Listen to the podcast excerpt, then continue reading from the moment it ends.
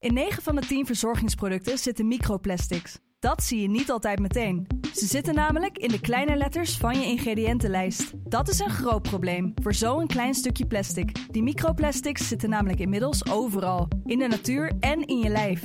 Gelukkig zijn er ook merken die gewoon microplasticvrij zijn. Want dat het anders kan, dat weten we bij Weleda, Lekker Company, Marcel's Green Soap, Naïef, Smaal en Witlof wel. Dus check de kleine letters. Die hebben de grootste impact. Hey, ik snap dat je je podcast wil luisteren, dus ik zal het kort houden. Want als jij het belangrijk vindt om duurzame keuzes te maken, kan ASR misschien helpen. Nou hoor ik je denken, hoe dan? Nou, bijvoorbeeld bij het duurzaam herstellen van schade. Of de premies die we beleggen volgens ons duurzaam beleggingsbeleid. Dat bepaalt waar we wel en juist niet in investeren.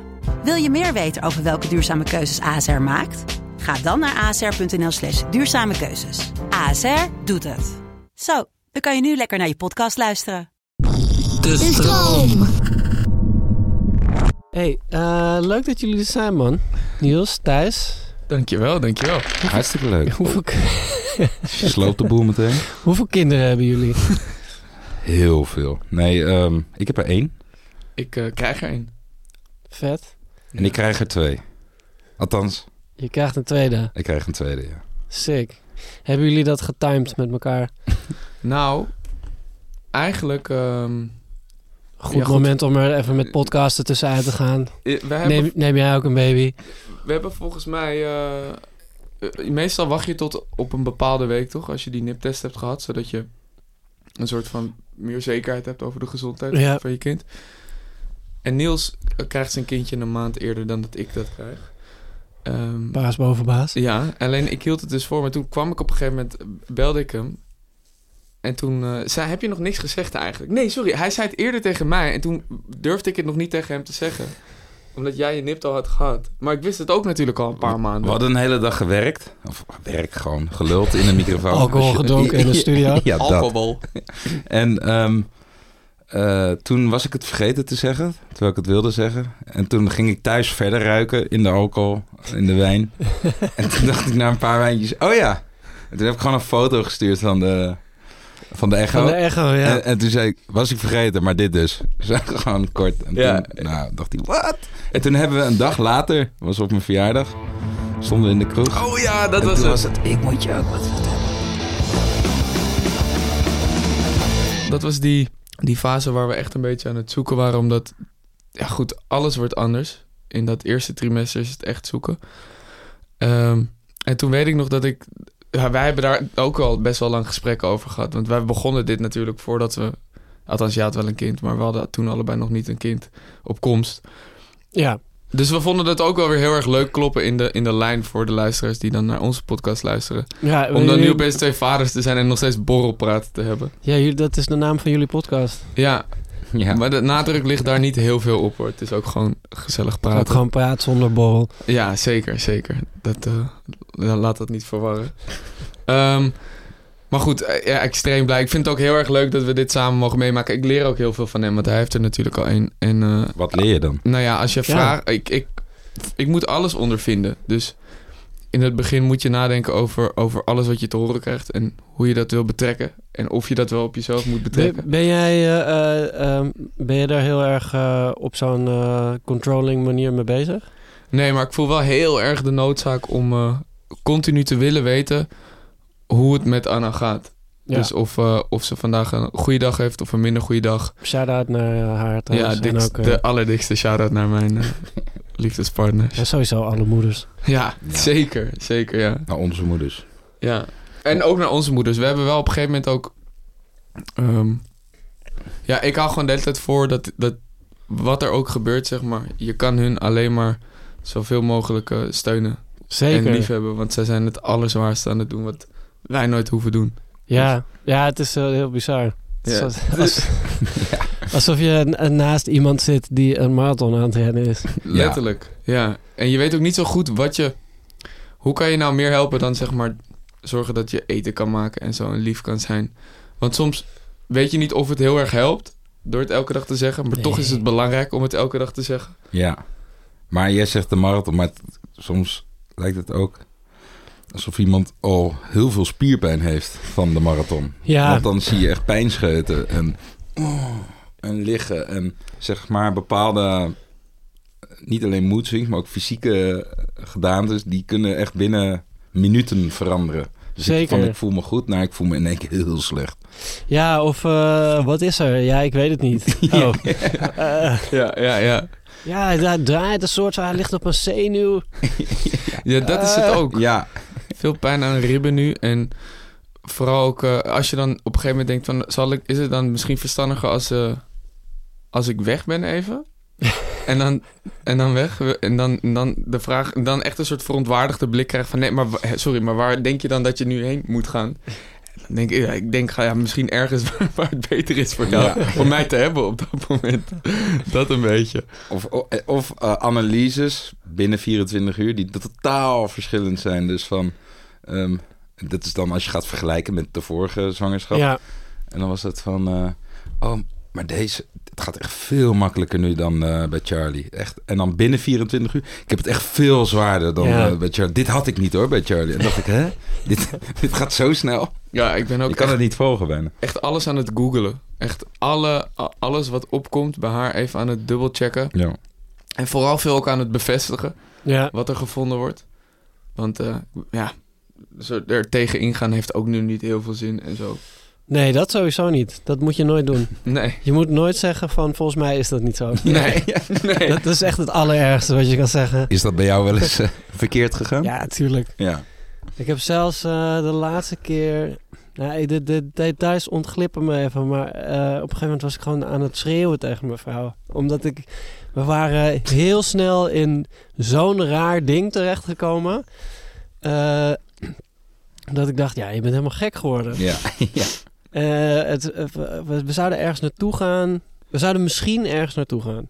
Eh, naar, naar een concert of zo. En ehm, het was gewoon een zware week voor haar. En ik had, op een gegeven moment zei ik van, wil je dat wel? Wil je niet gewoon thuis blijven? En dat, dat interpreteerde zij toen alsof ik in mijn eentje dan daar naartoe wilde gaan. En eh, terwijl ik wou helemaal niet, zeg maar in eerste instantie al. Eh, en, eh, maar toen werd het een soort heel gek ding. dat, het, dat het leek alsof ik dat alleen maar zei, omdat ik eigenlijk wilde. En nou, op een gegeven moment kon ik echt mijn haren uit mijn hoofd trekken. Maar wat is heel het? gek. Maar het gekke is, ik heb dit dan ook, nou niet precies zo gehad, maar op een gegeven moment dacht ik wel, oh, weet je wat ik gewoon ga doen in plaats van hierin meegaan? Misschien moet ik even een rondje lopen. Ja, Maar toen loste ik het ook niet meer op, want toen was het op een Nee. gegeven moment, jij loopt- waarom loop je nou weer altijd weg? Oh shit, maar hoe, hoe, Ja. moet, ik- hoe moet ik dit oplossen dan? ja, nou ja, het, nee, het was Ja. ook zeg maar uiteindelijk de volgende dag wel weer helemaal oké. Ja. Dat ik ook dacht van, wat, eh, hè? Ja. Ja.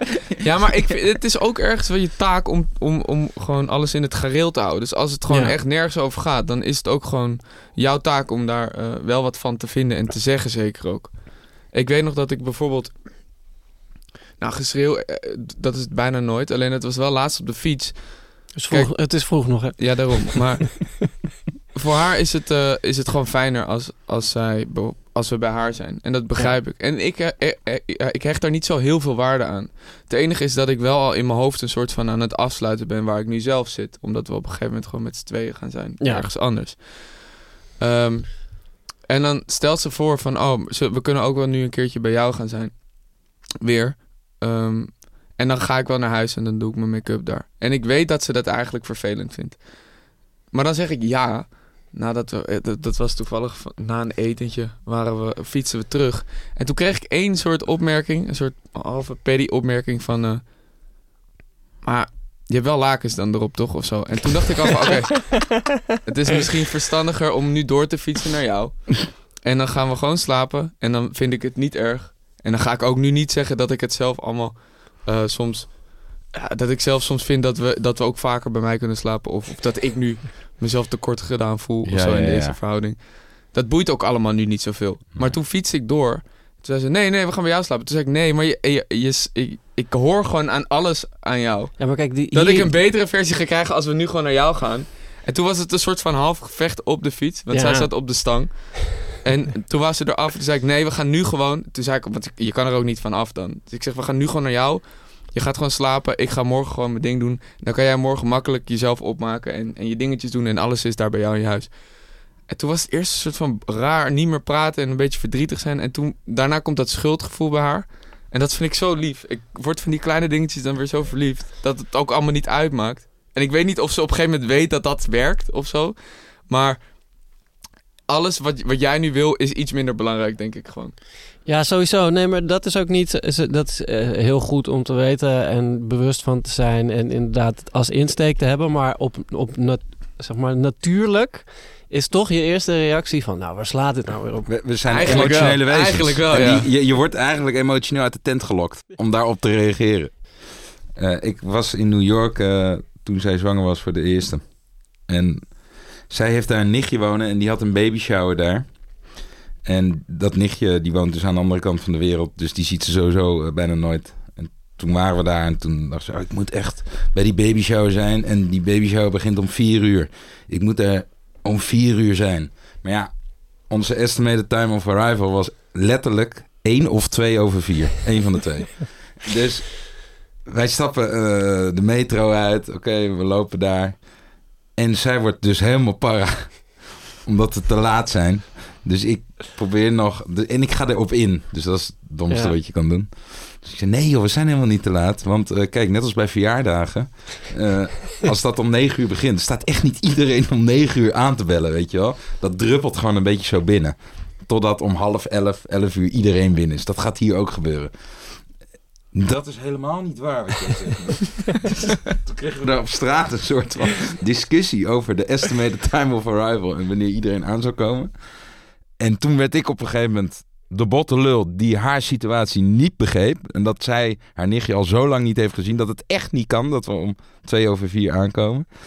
Door alle discussie ging op een gegeven moment mijn veter los.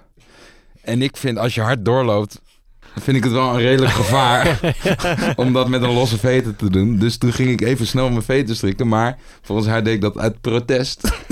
dus, nou ja, je voelt hem al aankomen. Dus dat werd bonje op straat in New York. En toen heeft ze iets gezegd wat ik in deze podcast zeker niet kan herhalen.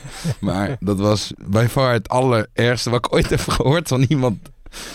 Dus ik zei, dit heb ik nog nooit van iemand gehoord. En ze zei dat met een soort ferme blik. En nu loop ik door. En je bekijkt het maar. En toen kwamen we dus bij dat eh, feestje aan. En toen waren we de allereerste. Want die hele zaal was nog leeg. Dus toen was ik altijd het oogcontact aan het zoeken. Die zij heel erg bewust aan het vermijden was. En toen kreeg ik echt na twintig minuten, wat jij net zegt. Dat is dan wel heel lief. Dan kreeg je zo in je oor. Het spijt me zo erg. het spijt me zo erg. Ja, Dus, nee, eh, maar dat, ja. is, dat is ook eh, eh, natuurlijk de, de grote kanttekening eh, bij al deze hilarische illustraties van eh ons tekortkoming. Ja, Dat eh, zij kunnen er ook niks aan doen. precies. Dat het, dat het af en toe kleine dingen zo, zo groot worden. Ja. En dat wij die dan ook nog eh, verpesten. Nu wij zo met z'n twee zijn eh, en hier volledig in zitten, we hebben het ook wel eens gehad over hoe dat dan moet zijn op het moment dat je zeg maar niet meer voor jezelf, maar voor die kleine gaat leven. En dat je dan de gedachte, en ik weet dat dat in de praktijk waarschijnlijk niet gaat gebeuren, maar de gedachte dat je niet iets definitief hoeft af te sluiten. Dus dat het ene het ander gaat uitsluiten. Dus het leven wat je voor je, voordat je vader was had, Ja. zal, eh, zal sowieso totaal anders zijn dan het leven erna. Dat zal waarschijnlijk ook zijn. Maar dan in, in definitiviteit denken, of hoe noem je dat? Ja, in, ja, in definitieve, ja, in, nee, in definitieve periodes moeten denken, Ja. voelt heel beknellend. Ja, maar dat, kijk, en dat is, is dus niet echt zo. Nee, en maar- en het, het, het grote, grote verschil is gewoon jouw eigen perspectief. Ja, ja, zeker. Precies. Alleen ik denk, mezelf kennen, want ik ga natuurlijk het meeste houden van het, dat kleine wezentje, is dat al, al hou ik het mezelf nu voor, denk ik dat het in de praktijk alsnog 100% om dat kind gaat draaien. Ja, Dus- maar ja, nee, maar sorry, het is meer andersom. Het is, het, het, het- zeg maar, ondanks dat kan je toch nog wel eh, de, de dingen doen die je daarvoor ook deed. Ja. Ja. Maar, maar je hoeft niet eh, eh, zeg maar alles op alles te zetten om niks te veranderen aan je leven. Ik, ik vind het bijna krankzinnig, want het, eh, er hebben wel eens mensen tegen mij gezegd... Oh, geniet maar van je studententijd. Dit is de mooiste tijd van je leven. En toen dacht ik, Ja, pa werd, dacht ik... Huh? Maar dat vond ik echt niet. Ik ben nu echt Nee. gelukkiger dan toen.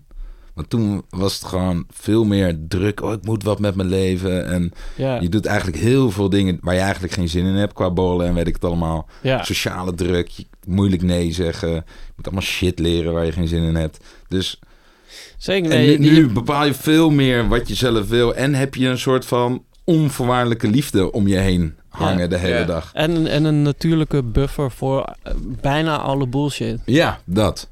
Eh, eh, heb ik geen zin in, doe ik niet. Ja, ja dat. Ja. Dus baby, ja, ja, kan niet, ik, kaart ik, ik kom niet. alleen als twintiger word je wel bang. Van, oh ja, die is ook papa geworden. Eh, oh ja, dan, Ja, alsof, alsof de muren op je afkomen. Maar dat is niet zo. De muren gaan een soort van weg. heb- ervaren, heb jij dat zo ervaren? Was het, was het een soort grote eh, babyboom op een gegeven moment? Eh, nee, ik was wel eh, de eerste eigenlijk in de, in de groep. Maar dat... Sterk. Ja, sterk hè. Sterk zo. Mhm. Nee, maar dat ehm, hield ook wel in dat ik... eh, dat ik echt geen idee wat, eh, wat er me te wachten stond. en dan in één keer is het er. En ik merkte nog dat, het, ehm, dat ik dat toen heel erg ervaarde als... ehm, eh, we hebben een soort van eh, geluk wat we halen uit primaire levensbehoeften. Dus Ja. eten, seks. Eh, we willen voorplanten. Dus Ja. daar, op een, een of andere manier ha- halen we daar heel veel genot uit. Ja, precies. En toen in één keer kreeg ik te maken met het gevoel van... oh, wacht even, zorgen voor is ook echt zo'n inherent onderdeel van het mens zijn. Zeker. En nu snap ik mijn ouders waarom ze altijd zo trots ja, naar me keken. En nu binnen echt een seconde voel ik dat.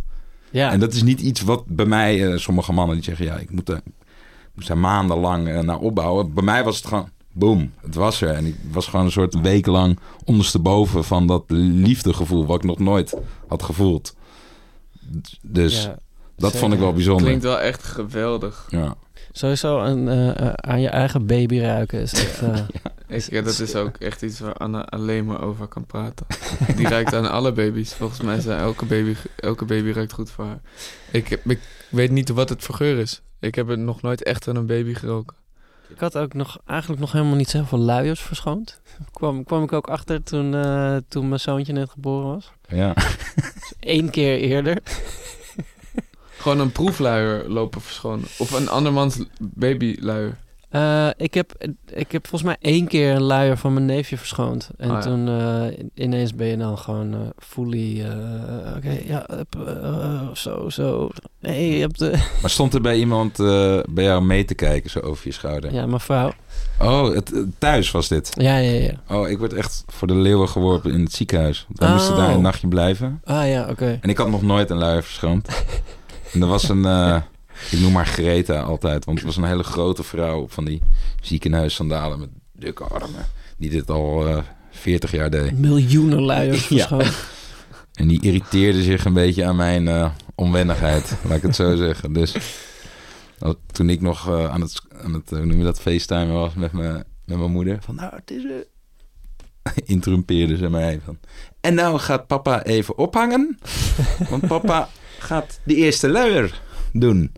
Dus toen eh, ja, werd ik daar neergezet aan een tafel. En eh, hè, ik was nog helemaal... Moet dat dan... En toen hoorde ik ook echt nog even zo'n zucht. Weer één die het niet heeft geoefend. Weet je wel. Maar eh, uiteindelijk, het beste is gewoon om het te doen. Ja, sowieso. En met alles. Sowieso. Ook los van luisteren. Ik heb wel doen en filmpjes gecheckt. Maar, learning by doing. ja. Eh, we, gaan even luisteren naar een eh, expert die iets te zeggen heeft over luiers verschonen. Nou, hallo, ik ben eh, Gerard Jansen. Ik ben schrijver en journalist en ik heb verschillende boeken geschreven over vaderschap. Dit keer gaat het over luiers verschonen. Ik moet eerlijk zeggen dat ik daar van experts niet heel veel geleerd heb. Dat ik het allemaal zelf geleerd heb. En dat zal ja, bij jonge vaders over het algemeen zo zijn. Ik heb wel een paar tips. Het allereerste is bij de eerste keer eh, luiers verschonen. eh, schrik niet van de eerste poep van een baby dat is handig om te weten dat dat er echt heel raar, vreemd, smerig, zwart, teerachtig uitziet. Nou, een tweede tip is eh, bij luis gewoon dat je alles als bij een soort militaire operatie in, in handbereik hebt. Het is toch een beetje, ja, of een operatie. Dat je gewoon eh, niet nog iets moet pakken. Want als je een baby eh, op de commode hebt liggen en je, je loopt even weg, dan kan die baby er toch rare fratsen uithalen en ineens op de, op de grond eh, terecht eh, komen. En eh, vervolgens moet je even goed kijken eh, als een ba- baby gepoept heeft waar je, waar je eigenlijk mee te maken hebt. Eventjes eh, controleren eh, hoeveel en hoe vies het is. Soms hoef je alleen maar die, dat rompertje een beetje los te knopen. En dan kan je gewoon een nieuwe luier eromheen doen. Nou, dat is eh, vrij makkelijk. Daar kom je wel achter. Maar soms heeft hij zich ook helemaal ondergescheten. Zit alles helemaal onder buik en rug. En dan is het wel handig om te weten dat je dan het rompertje van boven naar beneden eraf moet proberen te schuiven. In plaats van dat je hem zoals je normaal doet van beneden naar boven uit doet. Want dan komt die hele baby helemaal onder de poep te zitten. En eigenlijk het aller, de allerbelangrijkste tip, zeker bij jonge baby's vind ik... dat je gewoon eigenlijk zoveel mogelijk alles eh, met z'n tweetjes moet doen. En als je wat vergeten bent, dat de een van de twee het eventjes kan pakken... en de andere bij de baby kan, kan blijven. Het klinkt echt heel erg leuk om dat met z'n tweeën te doen. Ik moet wel zeggen dat ik nu het gevoel krijg... Als ik dit nu zou moeten vergelijken... Want ik, oh, kak, kak op ruggen en dat had ik niet... eh, daar had ik me nog niet mee bezig gehouden. ik krijg nu het idee alsof je zeg maar... eh, te, te veel vulling voor je burrito niet dicht kan krijgen. En dat dat zeg maar een soort werk is. Hoe je, de, hoe je, hoe je dan die, die vouw moet gaan leren. Zeg maar. Dus soms is het gewoon, eh, eh, dan denk je, oh, we gaan, eh, we gaan even buiten koffie drinken met die en die. En dan, dan pak je hem op. En dan denk je, oh nee, helemaal niet. We gaan gewoon douchen met z'n tweeën. Ja. Change of plans. Ja, is het zo erg? Ja, ja, ja. Ja, soms wel. Maar dat is ook, eh, ja, het, het klinkt misschien gek, maar het, het werkt ook bevrijdend. Want het is ook wel gewoon van, oh nee, met, al, al mijn, mijn trivial plans zijn helemaal niet belangrijk. Ja. We gaan gewoon eerst deze situatie oplossen en dan zien we daarna wel weer. Want koffie drinken is het allermakkelijkst om het, om het meest te doen voor Zeker. invulling van je dag. Nou, weet je wat ook wel weer een beetje zo is? Nou, het is, het is gek, maar in het begin ehm, ha- had, had, had ik... Op een gegeven moment realiseerde ik me van... Oh ja, het is heel makkelijk om hier helemaal in te verdwijnen. Om gewoon alleen maar met, eh, met die baby bezig te zijn. Ja, En gewoon nooit meer naar buiten te gaan. En eh, weet ik wat allemaal. En toen vond ik het nog wel belangrijk om ook echt dingen voor mezelf te doen. En toen laatst, re- laatst realiseerde ik me van... Oh nee, ik ben... Ik, ik, ik als mens doe er, doe er voor mijzelf helemaal niet meer toe. Zeg maar, al mijn, mijn eigen dingen Ja, ja. staan echt...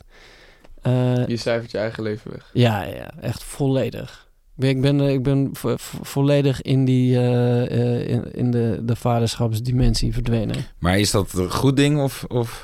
Eh, ja, Het is lekker veilig. Ja, zeker. Ik vind, ik, vind het, ik vind het het allerchillste wat er is. Ik zat, ik zat er net nog na te denken over hoe ik mijn, eh, mijn afspraak voor vanavond lekker af ga zeggen. Ja, ja, ja. In een concert waar ik zelf maanden over gezeurd heb dat ik daar naartoe wilde per se. Maar even een vraag ook aan jullie. Hebben jullie Ja. je zeg maar extreem erg voorbereid op alles wat er kan komen? Bijvoorbeeld nu... Het enige wat ik soort van keer op keer heb gehoord is... eh, wees tijdig met de, de inschrijving van de crash en Ja. zo. En ehm, dat soort dingen. Kijk, ik heb het liefst... Ik bedoel, misschien is dat... eh, gaat dat ook wel op een gegeven moment gaat dat tegen me werken. Maar ik wil li- het liever achter, achter alles komen. Hoe je, hoe je daarmee om moet gaan Ja, om zo dat uiteindelijk een soort van te fine-tunen. Maar om nou, om nou me helemaal zo extreem in te gaan lezen in alles, eh, in, in, de, in, het, in het handboek van vaderschap. nee, daar word, word, Dat daar lijkt word me je alleen maar, alleen maar para van. Ja, toch? ja. Ik zou zeg maar. ik- Qua, qua, je, krijgt, je krijgt op een gegeven moment van eh, de overheid een pakket opgestuurd. Met, ehm, ja, wat zit erin? Een pak luiers. Ehm, nou, het, het- zeg maar, als de, de kraamhulp langskomt, Ja. heb je de, daar moet je je wel volgens mij zelf voor opgeven. Ja. Eh, maar maar er, er komen gewoon mensen bij jou langs de eerste paar dagen om eh, te kijken of het goed gaat met het babytje of, of ze je ergens mee kan helpen. En de spullen voor die vrouw zitten in dat pakket. En verder heb je eigenlijk niet zo heel veel nodig. En moet je inderdaad eh, het aan den lijve ondervinden. ja. Want jij, want even sorry om Ja. je te onderbreken, maar jij hebt, jij hebt gezegd dat Charlie best, best wel heel veel heeft gehuild. ja, dat is wel een redelijke huilbaby. ja, en dat je daar wel een, een jaar of drie eh, eh, mee moest kampen, maar dat je dat uiteindelijk echt in een... Anderhalf. In, in een, Twee. of- Anderhalf. twee, jaar, heeft- twee jaar heeft moeten, moeten duren. Maar dat je dat ook echt zo weer vergat. Ja, nu het totaal vergeten. Ja. Ja. En ook zelfs dat ik een soort van vals zelfvertrouwen of hoop krijg dat dat bij deze niet gaat gebeuren. het is nergens op gebaseerd, maar het soort van dat ik gewoon van veel mensen hoor. Ja, die tweede was totaal anders dan de eerste. Dus dan denk ik, nou, als de tweede totaal anders is dan mijn eerste, wordt het echt een super rustige, Ja. chille baby.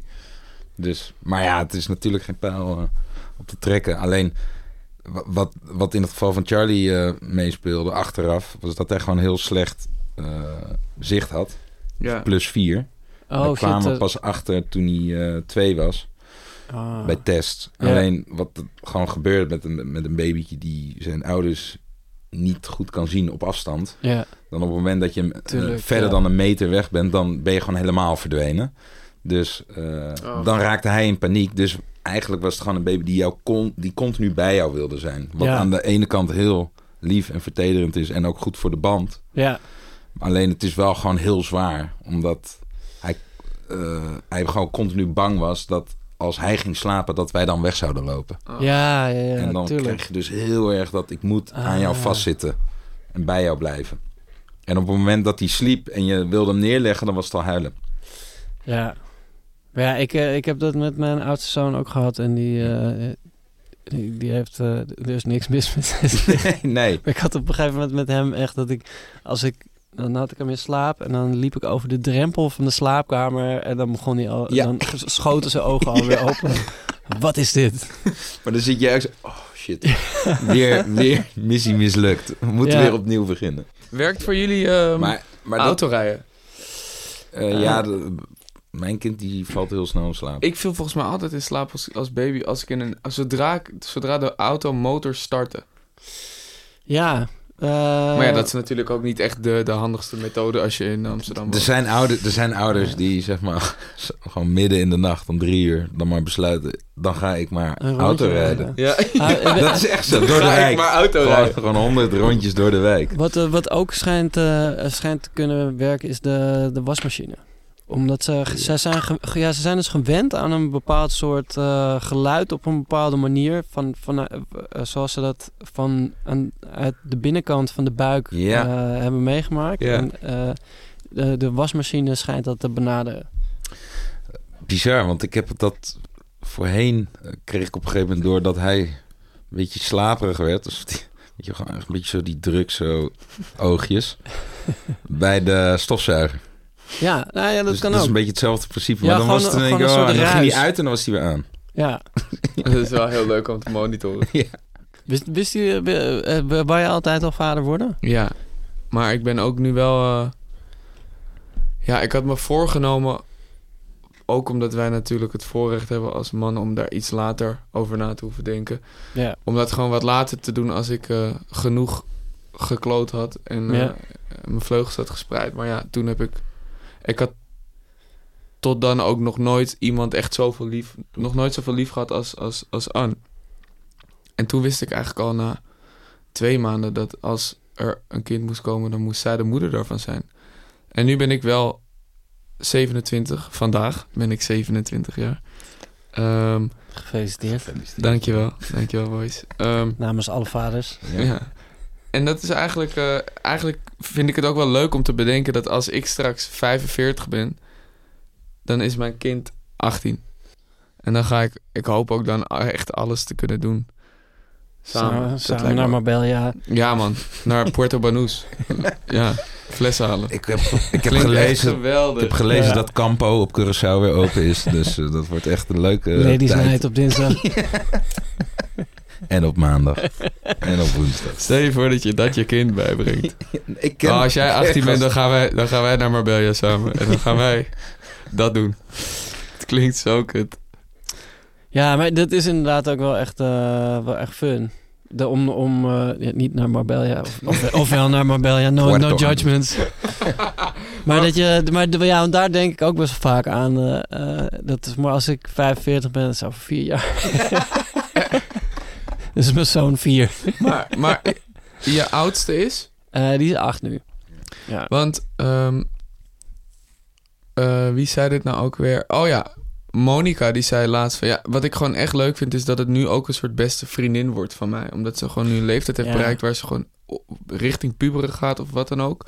Maar ze wordt gewoon, ze is, ze is, zich- ze is zich van veel meer bewust. Ja. En daardoor kan ik op veel meer vlakken nu gewoon op, als een soort volwassen persoon met haar praten. En dat vind ik gewoon echt heel erg ja, leuk. Ja. Ja, Shout-out Monica trouwens, Ja. sowieso. Shout-out. Maar nee, ik, ik, heb ook, ik ben gisteren met mijn met mijn oudste zoon naar ehm, die, die eh, Pokémon Expo in het Van Gogh geweest. Het was echt, eh, was echt mega. En eh, ja, dat soort dingen. Ik kan gewoon heel veel echt hele leuke dingen met hem doen. En, en dat is ook echt superleuk. En haalt, haalt, haalt een kind ook niet het kinderlijke in jou weer naar boven? Ja. Want ik, eh, ik was gisteren toevallig bij de, de, de nicht, het nichtje en het neefje van Anna. Dus dat zijn de kindjes van haar... dat zijn de kindjes van haar zus. Ehm, en, die, eh, Shocking revelation. en dat is heel leuk om te kijken naar, naar die dynamiek tussen die twee. Want dat meisje dat is zich al veel meer bewust van dingen. En het jongetje leeft gewoon echt, echt in zijn eigen wereldje. Is beeldig. Maar die heeft... ehm, ja, dan zitten we gewoon een normaal gesprek te voeren. En die komt dan met, met zo'n random gedachte. En die spreekt hij dan ook direct uit. Zeg maar, hij heeft het allerleukste leven. Want hij heeft helemaal nergens over geen, consequentie na te denken. Vier keer vallen popcornbakjes. En dan kijkt hij. En dan kijkt hij omhoog. En dan even is het soort schuldgevoel. Oh nee, nee, dat heeft hij nog niet ontwikkeld. En dan loopt hij gewoon weer door. Ja, maar ook de analyses en die ze trekken over bepaalde situaties zijn altijd gewoon grappig. Op een gegeven moment, wij waren op vakantie en dan ging hij met de vinger in de, door de pindakaaspot of door de appelstrooppot. En eh, nou, dat, dat mocht voor mij echt niet.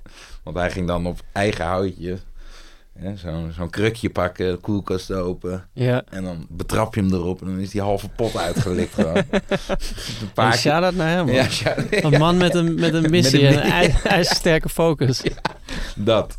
En doorzettingsvermogen. Ja. Maar nou, dan eh, neem je hem apart en dat- dat kan echt niet. En. Maar dan echt een paar, eh, paar dagen later. Niet de vinger in de pot, hè? Nee, nee, nee, dat mag niet. Dan gaat hij alle regels gaat hij herhalen. Maar dan, eh, ja, want dan wordt papa boos, hè? Ja, ja. En als ik het wel doe, dan komt de politie, hè? Ja. In één keer had hij dit erbij. En, ja, en dan komt een meneertje en dan moet ik zo weg, hè? Weet je wat? We houden het hierop. Inderdaad, dan komt de politie. Zijn, zijn er nog eh, eh, eh, dingen uit je eigen jeugd die je eh, anders zou doen of, of juist niet? Nu, Ehm, nu met je eigen kind. Ik denk dat ik de, ja, dat, ja, ik denk dat ik nu heel veel meer, heel veel meer ben gaan kijken naar hoe, hoe mijn opvoeding is geweest en hoe vooral ook hoe ik dat dan nu zelf wil invullen. Ja, raar genoeg ben ik daar echt veel meer mee bezig. Misschien is het logisch en normaal. Ehm, alleen ik kom uit een, eh, uit een kunstgezin waar ik twee hele, hele getalenteerde ouders heb in toneel en film. Waar ik heel erg naar opkijk. Waar ik ook heel erg geïntimideerd door ben geweest. Maar eh, die wel ook echt hun werk een even belangrijke prioriteit hebben gegeven als hun kinderen. Een tijd lang. Ik denk dat dat een, wel een beetje de reden is geweest dat ze op een gegeven moment ook wel uit elkaar zijn gegaan. En daar was het wel op een gegeven moment toen ze zeg maar dan drie maanden weggingen voor een project. Dan was de ander daar en dan kwamen, kwamen er au pairs. En dat heeft mij ook wel zeker weten snel volwassen gemaakt. Dus daar, en ik ben, hun, ik ben niks tekort gekomen, laat ik dat voorop stellen. Maar ik denk dat dat wel... Ik heb dat familiale nooit echt gekend. Dus het was gewoon drie dagen papa, vier dagen mama. Vakanties was twee weken papa, twee weken mama. En het was voor mij altijd normaal als een van de ouder, een van de twee ouders dan een paar maanden weg waren, Hmm. eh, was. Eh, Anna heeft dat niet. En ik, ben, ik kan me heel goed herinneren, en daar kom, ik, daar kom ik telkens op terug. Ik heb een beste vriend waarmee ik dan ooit naar Italië ben geweest. En die lijkt heel erg op zijn jongste broertje. En dat middelste zusje, die zijn met drie, die is heel volwassen en die las al. En die leek heel erg op, op eh, hun moeder. En die twee jongetjes leken heel erg op hun vader. En dan in de avond werd er Weerwolf gespeeld. En daar ging ik zo aan van. Omdat ik het... Dat was gewoon een hele nieuwe ervaring. Ik heb nog nooit een bordspel met mijn ouders gespeeld. Oh, wow. Ehm, en ik denk dat als ik, als ik bijvoorbeeld nu straks te horen krijg van Anne, van eh, wij, ik en eh, je kind zijn hier en we hebben je nodig, dan zou ik gewoon direct weggaan, denk ik. Ja. Omdat ik het echt niet zo belangrijk vind als dat mijn ouders dat vinden. Tegelijkertijd vind ik het, heb ik zoveel bewondering voor mijn ouders. Want mijn vader is nu 73. gaat zo drie, we- drie maanden naar Wenen om ergens een voorstelling te maken. Ehm, en dat houdt hem jong en hij weet niet eens wat hij moet doen als hij niet werkt tussen periodes door. Daar, daar kan ik alleen maar super trots op zijn. Ja. Eh, en ik weet ook gelukkig voor mezelf nu dat ik die ambitie in ieder geval in die extreme vorm voor dat bepaalde vak niet heb. En daar dus ook gewoon alleen maar bewondering voor kan hebben zonder dat ik daar ook nog eens druk bij voel. Ja. Maar goed, dus eh, kort samengevat, als ik, als ik nu kijk naar mijn eigen opvoeding, zou ik wel veel meer dat familiale willen, willen hebben in mijn Ja. situatie. Want eh, dat heb ik wel gemist. En ik denk ook eigenlijk dat dat wel een beetje de oorzaak is dat ik nu eh, eh, bijna geen contact heb met mijn zusje. Omdat die gewoon Mm. Haar eigen, eigen pad moet vinden in de, in de wereld. En dat gewoon nog niet kan. En, eh, en ik denk dat zij meer aandacht nodig had. Ja, dus om, omdat je allebei, om, omdat je veel meer individualistisch bent geweest op, Ja. een, op een vroege leeftijd al bedoel je? Ja, ja. Maar eh, eh, dat is je halfzusje, toch? Nee, mijn Of is volle is zusje. je volle zusje? Ja, die, die is echt anderhalf jaar jonger. En daar ben Ah. ik tot op het moment dat zij is gaan puberen en, en boos werd op dingen. Toen is het helemaal bergafwaarts gegaan. Mijn halfbroer ben ik super goed mee. Is 42. Ook regisseur Bobby Boermans. Alleen die, eh, daar heb ik geen... Ja, dik shout-out ook naar hem. Daar, heb ik geen, daar ben ik niet mee opgegroeid. Ja. Eh, en die heeft nu ook soms wel eens dat hij denkt... Want hij hoort nu dat ik eerder papa word dan hij. En ik ben Ja. 15 jaar jonger dan hem. Eh, en, die zel- en hij zelf heeft ook soms moeite met de gedachte dat hij, als hij vader wordt... dat hij dan bang is... waar ik overigens niet achter sta... want ik denk dat je altijd je weg vindt op het moment dat je vader gaat worden... of een kind krijgt. Absoluut. Maar dat hij dus nu niet weet hoe, hoe hij dat kan, eh, eh, kan managen... samen met zoveel liefde voor werk hebben. En dan lijkt het mij uiteindelijk ook zonde. Je gaat, je gaat zeg maar... Ja, je gaat niet met films je graf in. En wel met misschien de gedachten van je kleine. Ja, maar het ding is ook hoe ouder je wordt, hoe banger je wordt. Dus de, de, de, de, het bouwt zich ook meer op. Je, je hebt, je hebt vijf, 15 jaar langer om na te denken over dingen. Ja, en misschien ook te lang de tijd Ja. gehad om erover... Nou ja, misschien niet te lang de, de tijd gehad om, gehad om erover na te denken. Het enige is dat ik vind wel dat als jij besluit om iemand de wereld op te zetten... waar diegene niet voor kiest... dan moet je er wel voor zorgen dat... eh, dat, dat diegene nooit zullen lijden onder scheiding of wat. En gelukkig zijn zij heel goed met elkaar. Maar, eh, en ik zou ook nu echt nooit kunnen bedenken hoe die met elkaar konden, kunnen zijn nu. Die zijn heel erg met zichzelf bezig. Althans, mijn vader heel erg. En ik vind dat geweldig aan hem ook. Ja, ja. Tegelijkertijd. Een, een mooi streven in ieder geval. Ja. Ja. Ja. Hey, eh, en, en jij, heb jij, heb jij nog specifiek iets wat je eh, anders zou doen dan, eh, dan je eigen ouders bijvoorbeeld? Eh, ja, heel veel overeenkomsten, maar qua anders denk ik dat... Kijk, uiteindelijk, het is heel grappig, want je... Als ik naar mijn ouders kijk, snap ik gewoon precies door hun jeugd waardoor ze zo zijn geworden. Dus je kan eigenlijk dat patroon al niet blamen. Nee. Eh, want in mijn geval was het van, oké, er was misschien iets minder ruimte voor een emotioneel gesprek aan tafel. Dus als je echt ergens mee zat, Ja. omdat, eh, althans bij mijn pa was het zo, die, was de, die, die, die bood iedereen eh, hulp aan.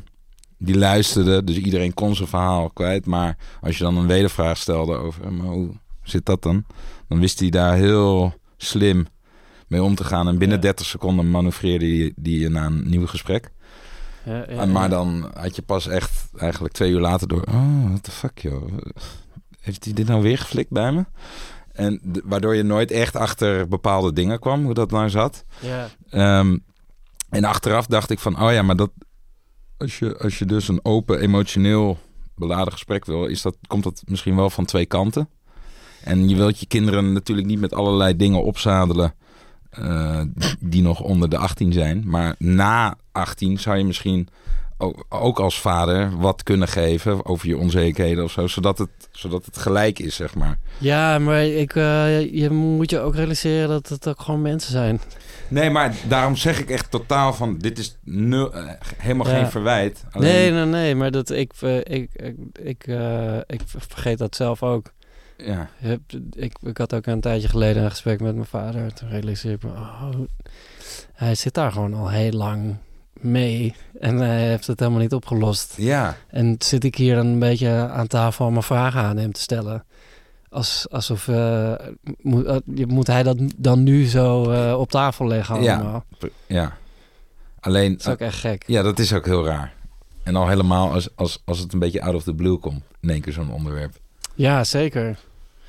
Zeker. Maar dus wat ik, wat ik ergens zou willen onderzoeken tijdens mijn vaderschap is om te kijken of, of je wat opener kan zijn op een gegeven moment dat, dat als hij iets of zij, hè, mijn aankomende dochter, Hun- zich irriteren, hun, ja, zij zich irriteren aan een bepaald iets van mij of zo, of wat dan ook, dat ik, dat ik de kaart op tafel leg. Sorry, eh, misschien komt het hierdoor of hierdoor, weet je wel. Maar, Hey, ik, ik, ik stel deze vraag best wel vaak in, in deze podcast. En eigenlijk is het overgrote deel van de gasten antwoord inderdaad eh, dat ze eh, graag een soort opene, eh, heldere lijn van communicatie willen met hun kinderen. In, in tegenstelling tot hoe het dan met hun ouders is geweest. En helemaal nooit als verwijt, maar het is, lijkt wel echt een generationeel dat, ja, ding. daar geloof ik heilig in. Ja, Omdat zij zijn opgevoed met kinderen uit de oorlog. ja, Ja. En ja, daar was, daar was geen zeiken bij, zeg maar. Dat was Nee. schouders eronder. ja, En dus hebben zij zich nooit emotioneel kunnen uiten naar hun ouders. Waardoor ja, ze überhaupt nauwelijks weten hoe ze met emoties om moeten gaan. ja. En wij, zeg maar, de eerste generatie zijn waarbij alles op tafel kan gegooid kan Ja, worden. ik heb zoveel gevoelens. Ja, ja. En het is echt super normaal om dat eh, te uiten. Dus Ja. dat, eh, ja. Hey jongens, ik heb nog een cadeautje voor jullie. Ach. Oh god. Wat lief. Oh Oh, jeetje. jeetje. Niet zomaar een cadeautje. Nou Thijs, het is jouw eh, verjaardag. Ach. Mooie, mooie, lekker aantrekkelijke kleur. Kleuren werken altijd wel een beetje.